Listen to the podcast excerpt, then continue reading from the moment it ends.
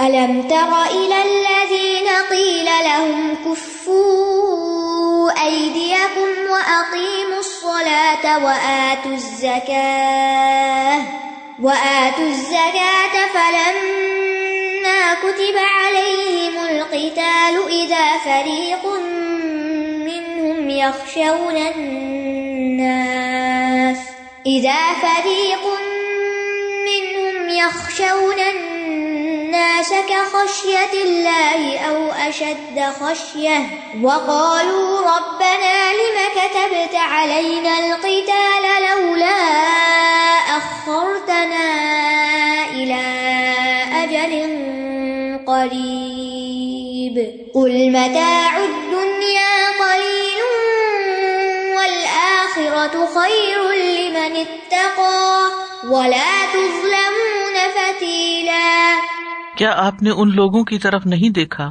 جنہیں کہا گیا تھا کہ اپنے ہاتھوں کو لڑائی سے روکے رکھو اور نماز قائم کرو اور زکوٰۃ ادا کرو؟ پھر جب ان پر جنگ کرنا فرض کر دیا گیا، تب ان میں سے ایک گروہ لوگوں سے اس طرح ڈر رہا تھا جیسے اللہ سے ڈرتے ہیں۔ یا اس سے بھی زیادہ سخت ڈرنا۔ اور انہوں نے کہا، اے ہمارے رب، تو نے ہم پر جنگ کرنا کیوں فرض کر دیا؟ تو نے ہمیں ایک قریب کی مدت تک مہلت کیوں نہ دی؟ کہہ دیجیے دنیا کا فائدہ بہت تھوڑا ہے۔ اور آخرت اس کے لیے بہتر ہے جو تقوا اختیار کرے، اور تم دھاگے برابر بھی ظلم نہ کیے جاؤ گے۔ اس شاید کے شان نزول کے بارے میں آتا ہے، ابن عباس کہتے ہیں کہ عبد الرحمان بن اوف رضی اللہ عنہ اور ان کے کچھ ساتھی مکہ میں نبی صلی اللہ علیہ وسلم کے پاس آئے۔ یہ ہجرت سے پہلے کی بات ہے۔ اور کہنے لگے، اے اللہ کے رسول، ہم مشرق تھے تو عزت والے تھے۔ اور جب ہم ایمان لے آئے تو ذلیل ہو گئے۔ آپ نے فرمایا فی الحال مجھے معاف کرنے اور درگزر کرنے کا حکم دیا گیا ہے، لہٰذا تم لڑائی نہ لڑو۔ پھر جب ہم اللہ کے حکم سے مدینہ پہنچ گئے، تو اللہ نے ہمیں لڑنے کا حکم دیا۔ لیکن بعض مسلمان لڑائی سے رکے رہے۔ تو اللہ تعالیٰ نے یہ آیت نازل کر دی۔ الم تر الزین کیا دیکھا تم نے ان لوگوں کی طرف؟ یہ تعجب کا سوال ہے۔ یعنی یہ نہیں کہا جا رہا کہ ذرا دیکھو ان کو۔ یعنی دیکھا تم نے اور دیکھنے سے مراد بھی علمی نظر سے دیکھنا۔ یعنی ان کے بارے میں سوچو، غور کرو۔ قیل الحم جن سے کہا گیا، کفو دیا کم اپنے ہاتھ روکو، کس چیز سے؟ جنگ کرنے سے۔ اور کیا کرو؟ وہ عقیم السلاط و آت الزکات، نماز قائم کرو، زکات دو۔ مکہ میں بھی نمازیں تھیں، لیکن معراج کے بعد پانچ وقت کی نماز فرض ہوئی تھی، اوقات کی پابندی کے ساتھ۔ مکہ میں بھی صدقہ خیرات کا حکم تھا، لیکن زکوٰۃ یہاں اس معنی میں استعمال نہیں ہوئی جو ہمارے یہاں اب اصطلاحی معنوں میں زکات ہوتی۔ مطلب یہ ہے کہ تم اپنے مال کو پاک کرو سد کا خیرات دیتے رہو، انفرادی نیکیاں کرتے رہو۔ تو مکی دور میں مسلمانوں کو اب و درگزر کرنے کا حکم تھا اور عبادت میں اور زیادہ سنجیدگی اختیار کرنے کا۔ یعنی مکہ میں چکے مسلمان تعداد اور وسائل کے اعتبار سے کمزور تھے، لڑنے کے قابل نہیں تھے، تو مسلمانوں کی خواہش کے باوجود ان کو جواب دینے سے روک دیا گیا۔ حالانکہ مسلمانوں پہ کیسے کیسے ظلم ڈھائے جا رہے تھے۔ تو کیا حکم دیا گیا کہ آپ صبر اور برداشت کے ساتھ اف و درگزر کے ساتھ کام لیں؟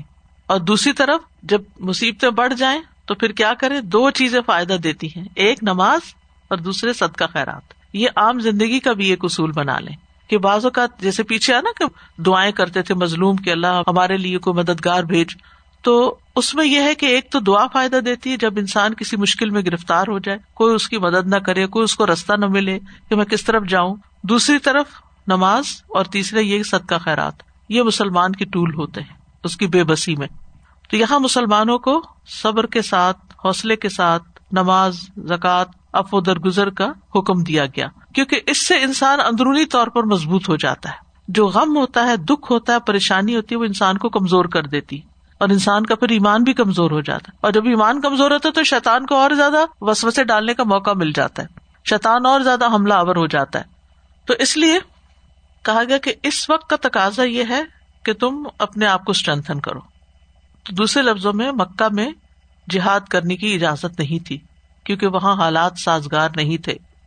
اور پھر انسان بعض اوقات باہر کے دشمن سے لڑتا ہے اور بعض اوقات اپنے اندر کے دشمن سے۔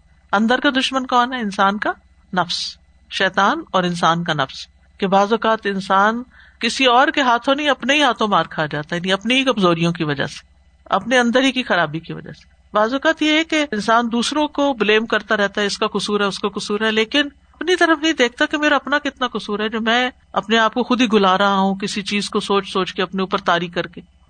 کیونکہ کوئی بھی چیز اللہ کے عزن کے بغیر نہیں ہوتی۔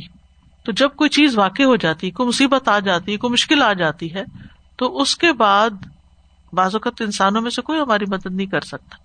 ہمیں اللہ ہی سے مدد لینی ہے اور اللہ سے مدد کے لیے پھر ہمیں اپنے یہ کام بڑھانے ہیں۔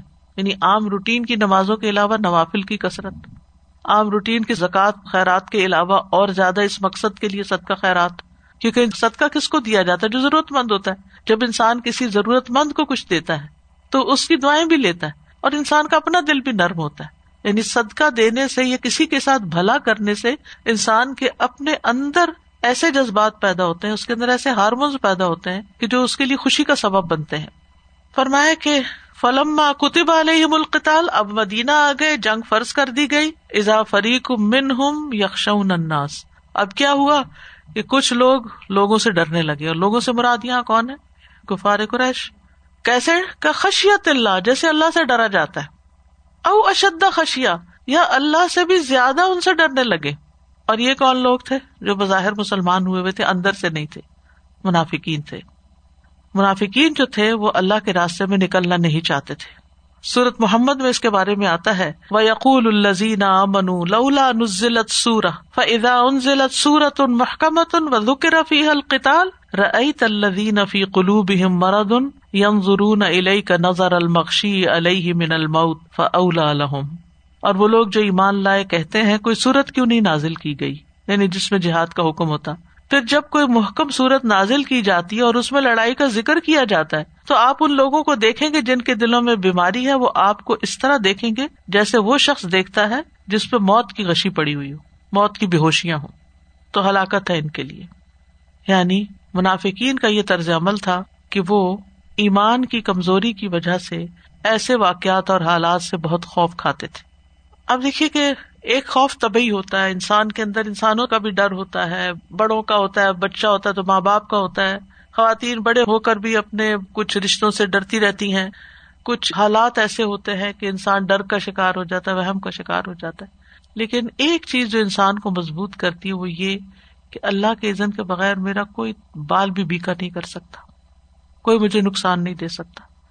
تو وہ اللہ کی پناہ لیتا ہے، اللہ کی مدد مانگتا ہے۔ یعنی ڈر لگ جانا اس میں کوئی برائی نہیں ہے۔ لیکن ڈر کو تاری کر لینا اور ڈر کا مقابلہ نہ کرنا یہ درست نہیں۔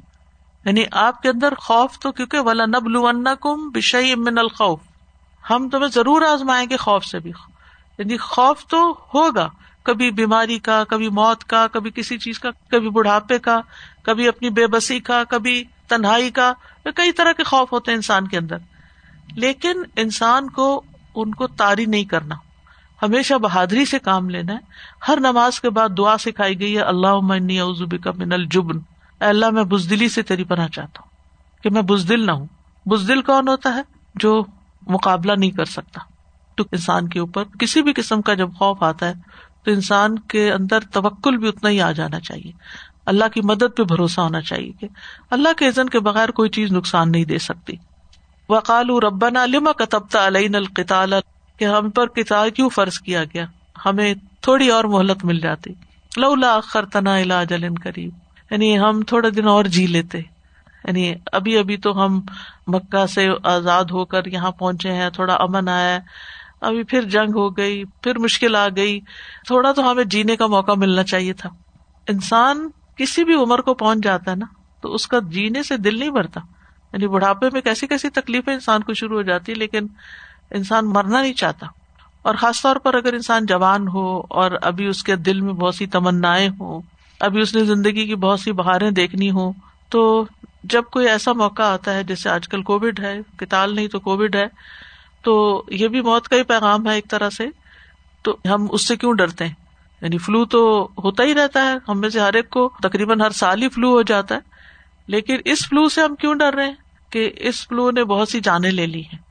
اور پھر جب ہم کسی بھی عزیز، قریب، پیارے کا سنتے ہیں کہ وہ بیمار ہوا، چلا گیا، ہر روز کوئی نہ کوئی، کہیں نہ کہیں سے آپ سب بھی کسی نہ کسی کی کوئی قریب یا دور والوں کی خبریں سن رہے ہوں گے۔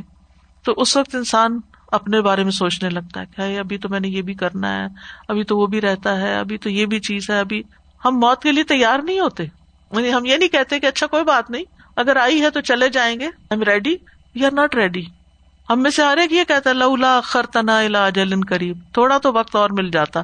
ابھی تو میں دنیا میں لگی ہوئی تھی، ابھی تو میں نے عبادت کرنی تھی۔ ابھی تو میرا حج بھی رہتا تھا، ابھی میں نے عمرہ کرنا تھا، ابھی یہ بھی کرنا تھا، یہ بھی کرنا۔ لہذا ان کو کیا سمجھایا جا رہا ہے؟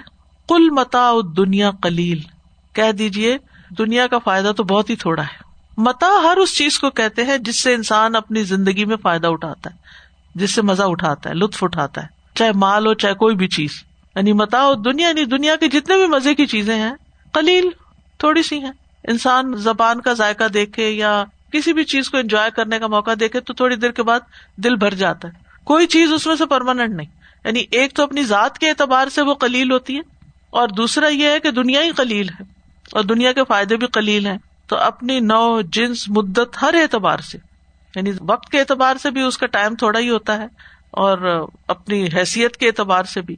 تو کہا گیا کہ کل متاؤ دنیا کلیل کیونکہ دنیا کا وقت تو ہے ہی تھوڑا، دنیا کا مال بھی تھوڑا ہے، دنیا کی نعمتیں بھی چھوٹی ہیں، اور اگر آخرت سے کمپیئر کیا جائے تو وہ مثال دی گئی نا کہ سمندر کے پانی میں انگلی ڈال کے دیکھو کہ اس سے کیا لگتا ہے، یا مچھر کا پر، اس سے بھی زیادہ حقیر ہے۔ اور دنیا کتنی بھی زیادہ ہو انسان کے پاس، کتنی بھی خوبصورت ہو، بہرحال ہر چیز کا انجام فنا ہے، اپنے آپ کو انسان دیکھے۔ کہ کس طرح سلولی اینڈ گریجولی بڑھاپے کی طرف جاتا ہے۔ انسان جو مرضی کر لے، اس کو روک نہیں سکتا۔ جتنی چاہے اچھی خوراک کھا لے، جتنی چاہے اچھی ایکسرسائز کر لے، جتنی اچھی میڈیکیشن پہ ہو، کچھ بھی کر لے، لیکن اپنے بڑھاپے کو نہیں روک سکتا، مرنے کو نہیں روک سکتا۔ اسی طرح مال ہے تو اس کے جانے کا بھی پتا نہیں چلتا انسان کو۔ تو بنیادی طور پر مومن کے دل سے موت کا خوف نکالا گیا ہے یہاں۔ فرمایا ول آخرت خیر لمن اتقا اور آخرت اس کے لیے بہتر ہے جو تقوا اختیار کرے۔ سب کے لیے نہیں بہتر۔ اگر تقوا نہیں، پھر تو جہنم ہے۔ لیکن اگر تقوا ہے، تو دنیا سے زیادہ بہتر ہے وہ جگہ۔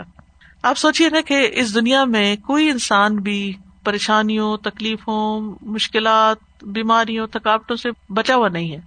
کتنے چیلنجز ہیں ہم میں سے ہر ایک کو۔ آج ایک بچے کے بھی بہت سے چیلنجز ہیں۔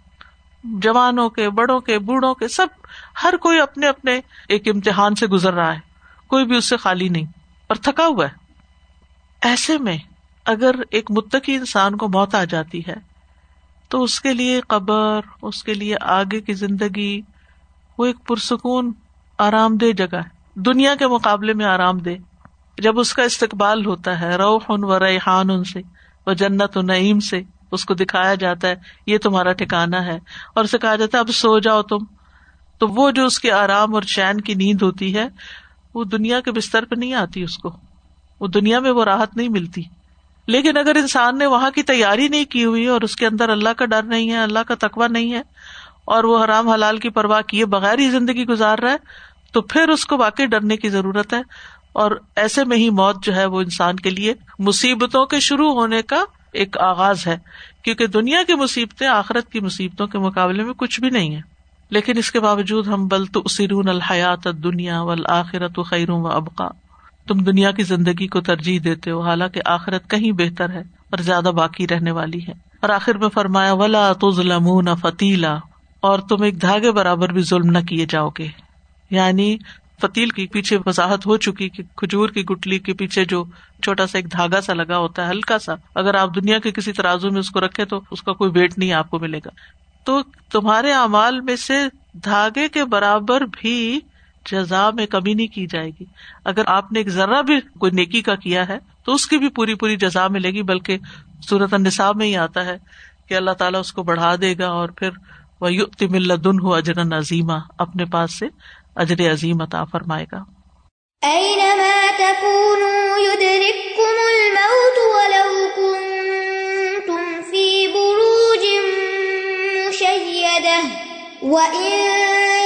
تصبهم حسنة يقولوا هذه من عند الله وإن تصبهم سيئة يقولوا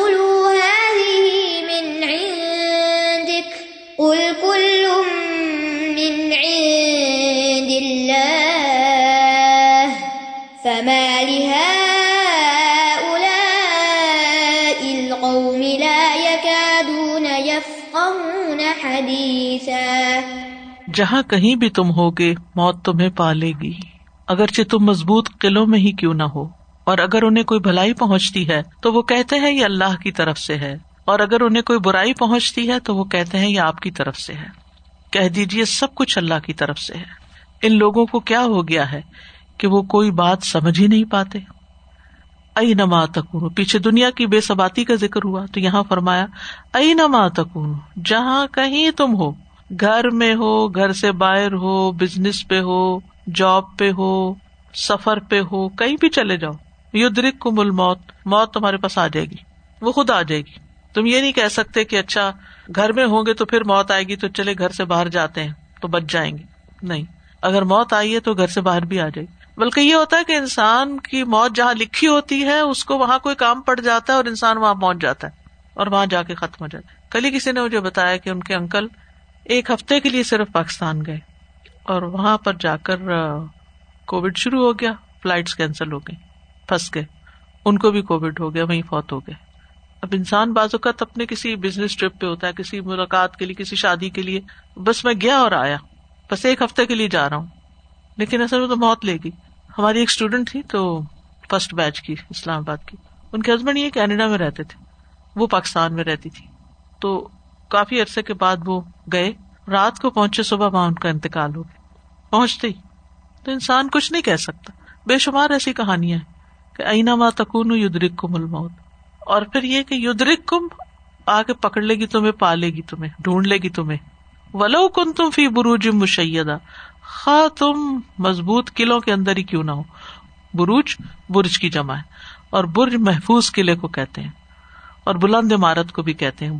تبرج کہتے ہیں ظاہر کرنے کو۔ یعنی ایسی عمارت جو دوسروں کے مقابلے میں ظاہر، جیسے برج خلیفہ ہے یا اور بروج ہے مشیدہ کا مطلب ہے جن کی عمارت بہت مضبوط بنائی گئی ہو۔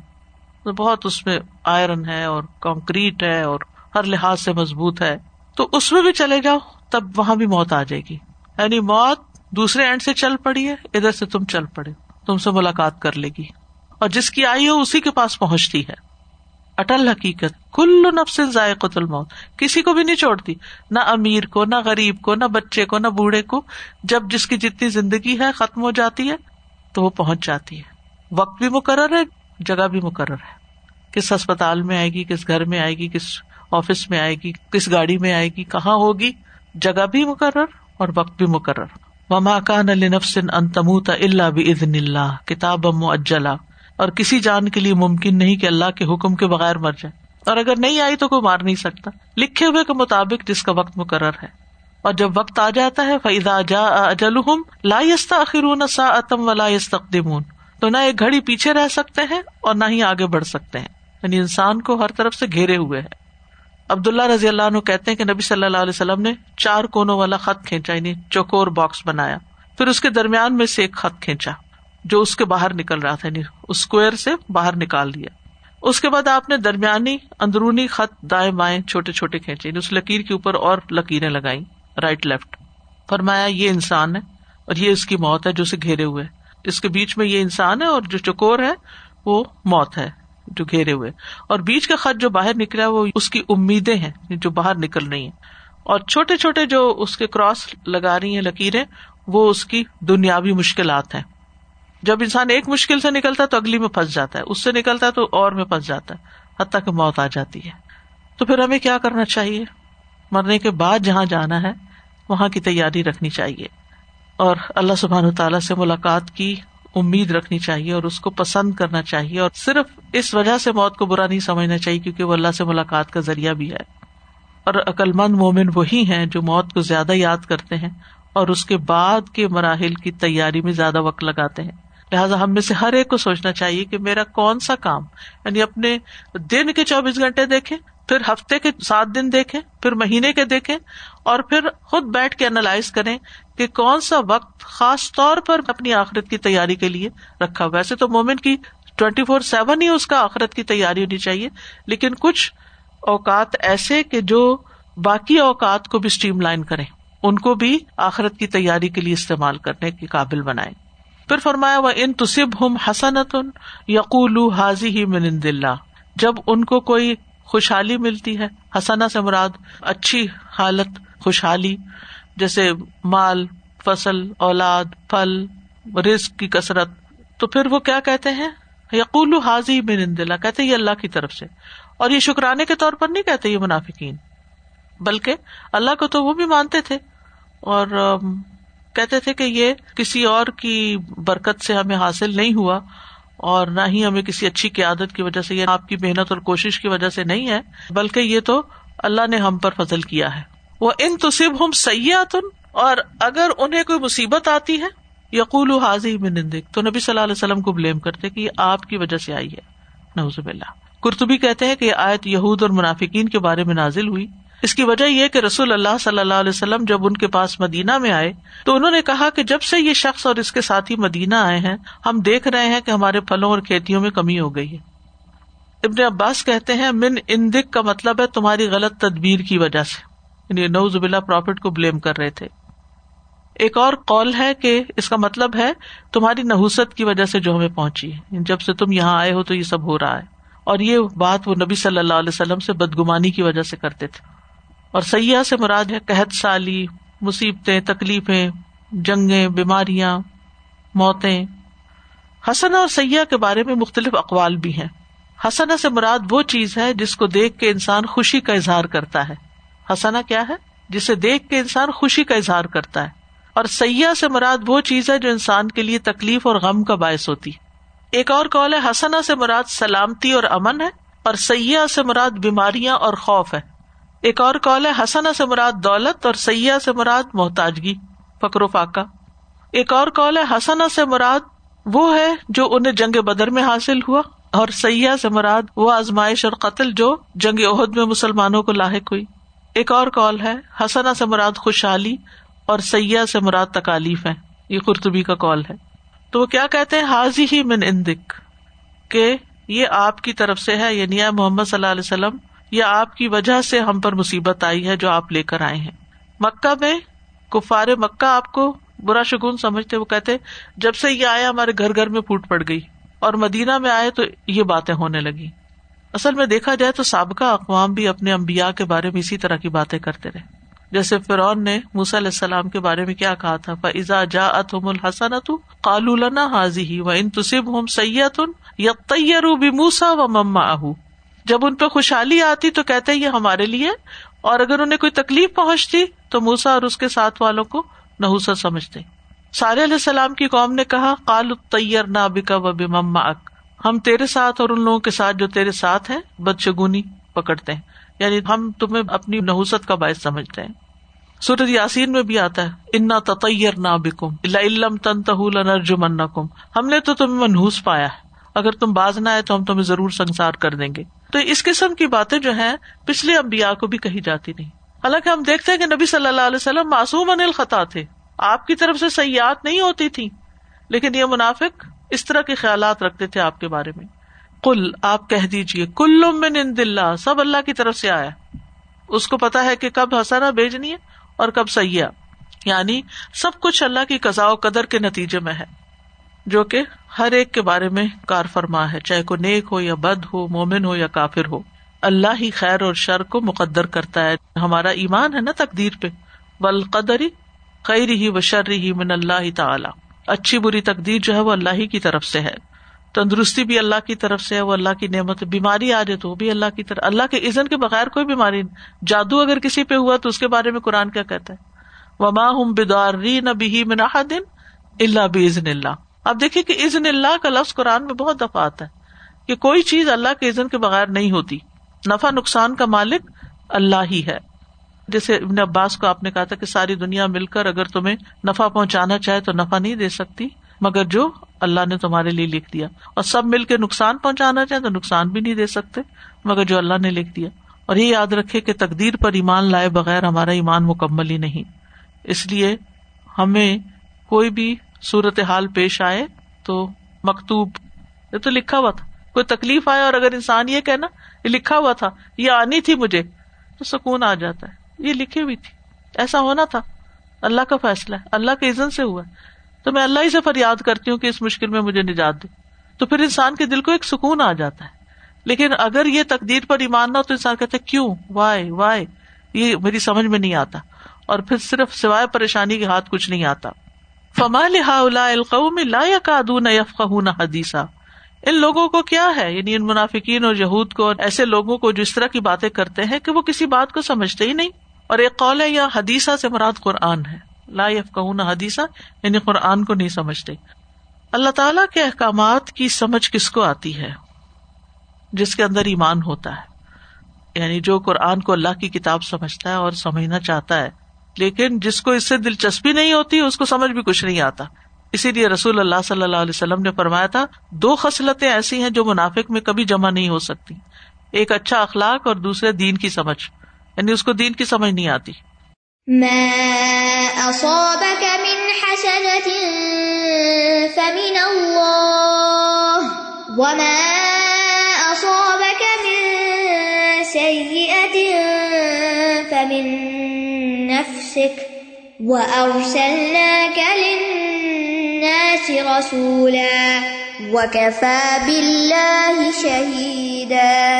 جو بھلائی بھی تمہیں پہنچتی ہے وہ اللہ کی طرف سے اور جو برائی پہنچتی ہے وہ تمہارے نفس کی طرف سے اور ہم نے آپ کو لوگوں کے لیے رسول بنا کر بھیجا ہے، اور کافی ہے اللہ گواہ۔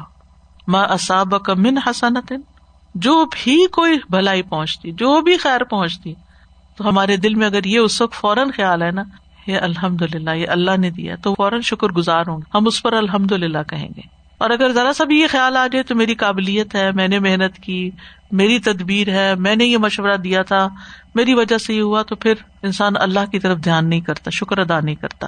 اور ہر نعمت کے لیے لازم ہے کہ اس کا شکر ادا کیا جائے، اس سے پھر اور نعمتیں بڑھتی ہیں۔ تو اللہ ہی بھلائی سے نوازتا ہے اور اس کے اسباب پیدا کر کے اس کا حاصل کرنا آسان کر دیتا ہے۔ اور پھر حسنا سے مراد ہر وہ چیز ہے جو انسان کو اچھی لگتی ہے، جیسے مال، دولت، اولاد، صحت، رزق کی فراوانی۔ صورت النحل میں بھی آتا ہے، وما بکم من نعمت فمن اللہ تمہارے پاس کوئی بھی جو نعمت ہے، وہ اللہ ہی کی طرف سے ہے۔ وما اصاب کا من سید فمن نفسک اور جو آپ کو سیاح پہنچی، تو وہ آپ کے نفس کی طرف سے ہے۔ یہاں بظاہر خطاب ایسے لگتا ہے کہ جیسے رسول اللہ صلی اللہ علیہ وسلم کو ہے، لیکن آپ صلی اللہ علیہ وسلم کی امت مراد ہے کئی دفعہ ایسے بھی ہوتا ہے، قرآن کا یہ انداز ہے۔ خطاب آپ سے کیا جا رہا ہوتا ہے، لیکن مراد امت ہے، امت اجابت بھی اور امت دعوت بھی۔ یعنی جتنے بھی لوگ ہیں، سب کو خطاب ہے۔ ویاف ان کثیر اور بہت سی چیزوں سے درگزر بھی کر جاتا ہے۔ یعنی دنیا اور آخرت میں جو بھی برائی انسان کو پہنچتی ہے، تکلیف پہنچتی ہے انسان کو یاد رکھنا چاہیے، وہ اس کے اپنے گناہوں کا نتیجہ ہوتا ہے۔ انسان کی اپنی کمائی ہوتی ہے۔ اور جو اللہ معاف کر دیتا ہے، وہ اس سے بہت زیادہ ہے۔ اگر اللہ تعالیٰ ہر چیز پہ پکڑنے لگے تو انسان زندہ ہی نہ رہ سکے۔ صورت شورا میں بھی آتا ہے، وما اصاب کم مصیبت فبیما کسبت ایدی کم و یاف ان کثیر اور جو بھی تمہیں کوئی مصیبت پہنچی، تو وہ اس وجہ سے جو تمہارے ہاتھوں نے کمایا۔ اور بہت سی چیزوں سے ادھر گزر کر جاتا ہے۔ تو نیکی اور بدی کا تعلق اللہ کی مشیت سے ہوتا ہے اور برائی کو نفس کی طرف منسوب کیا گیا یہاں۔ یعنی ان نفس لمارا تم بسو کیونکہ نفس انسان کے اندر ایسی خواہشات پیدا کرتا ہے کہ انسان پھر صحیح رستے سے پوری نہ ہو تو غلط رستے سے پوری کرنا چاہتا ہے۔ اور یہ بھی یاد رکھنا چاہیے کہ مصائب بھی مقدر ہے۔ کل نہیں اسی بنا اللہ ما قطب اللہ علنا کوئی بھی تکلیف آتی ہے، اللہ کے عزن سے آتی ہے۔ وہاں اصاب مصیبت اللہ بے عزن اللہ و بلّہ یہ قلبہ جو اللہ پہ ایمان لائے تو اللہ اس کے دل کو ہدایت بخشتا ہے۔ مومن جو ہے، وہ مصیبت پر بھی اللہ سے راضی رہتا ہے۔ وہ امن بلّہ یہ قلبہ اس وقت تو اللہ سے ناراض نہیں ہوتا۔ یعنی وہ سمجھتا ہے کہ اللہ کی طرف سے اور اللہ تعالیٰ نے کسی مقصد سے مجھے یہاں آزمایا ہے۔ تو ہر ایسی سچویشن جس میں انسان کسی تکلیف میں مبتلا ہو، اس کو اپنے لیے اسے لرننگ اپرچونٹی سمجھنا چاہیے۔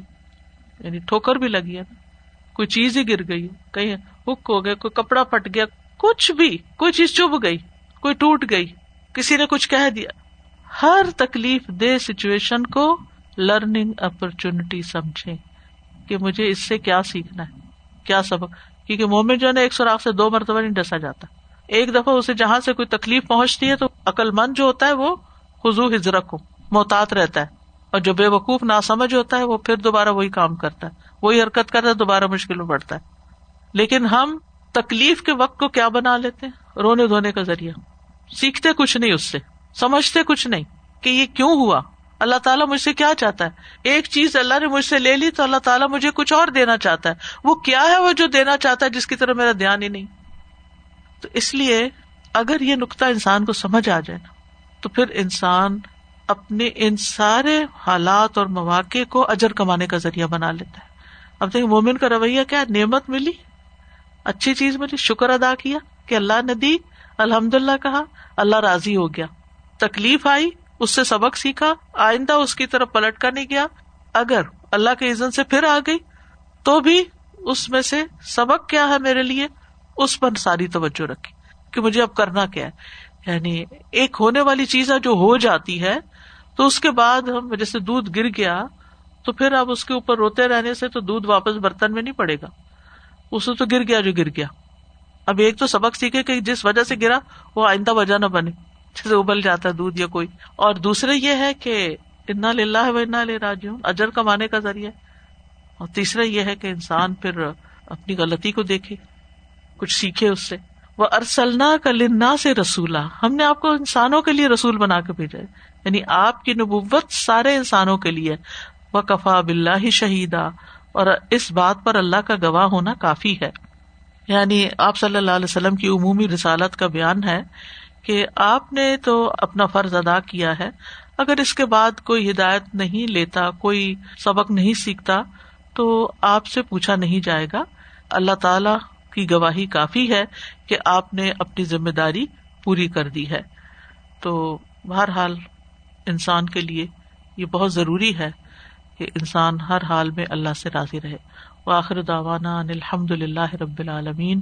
سبحان اللہ و بحمد کا اشد اللہ اللہ اللہ انت استخر کا و اطوب السلام علیکم و رحمۃ اللہ وبرکاتہ۔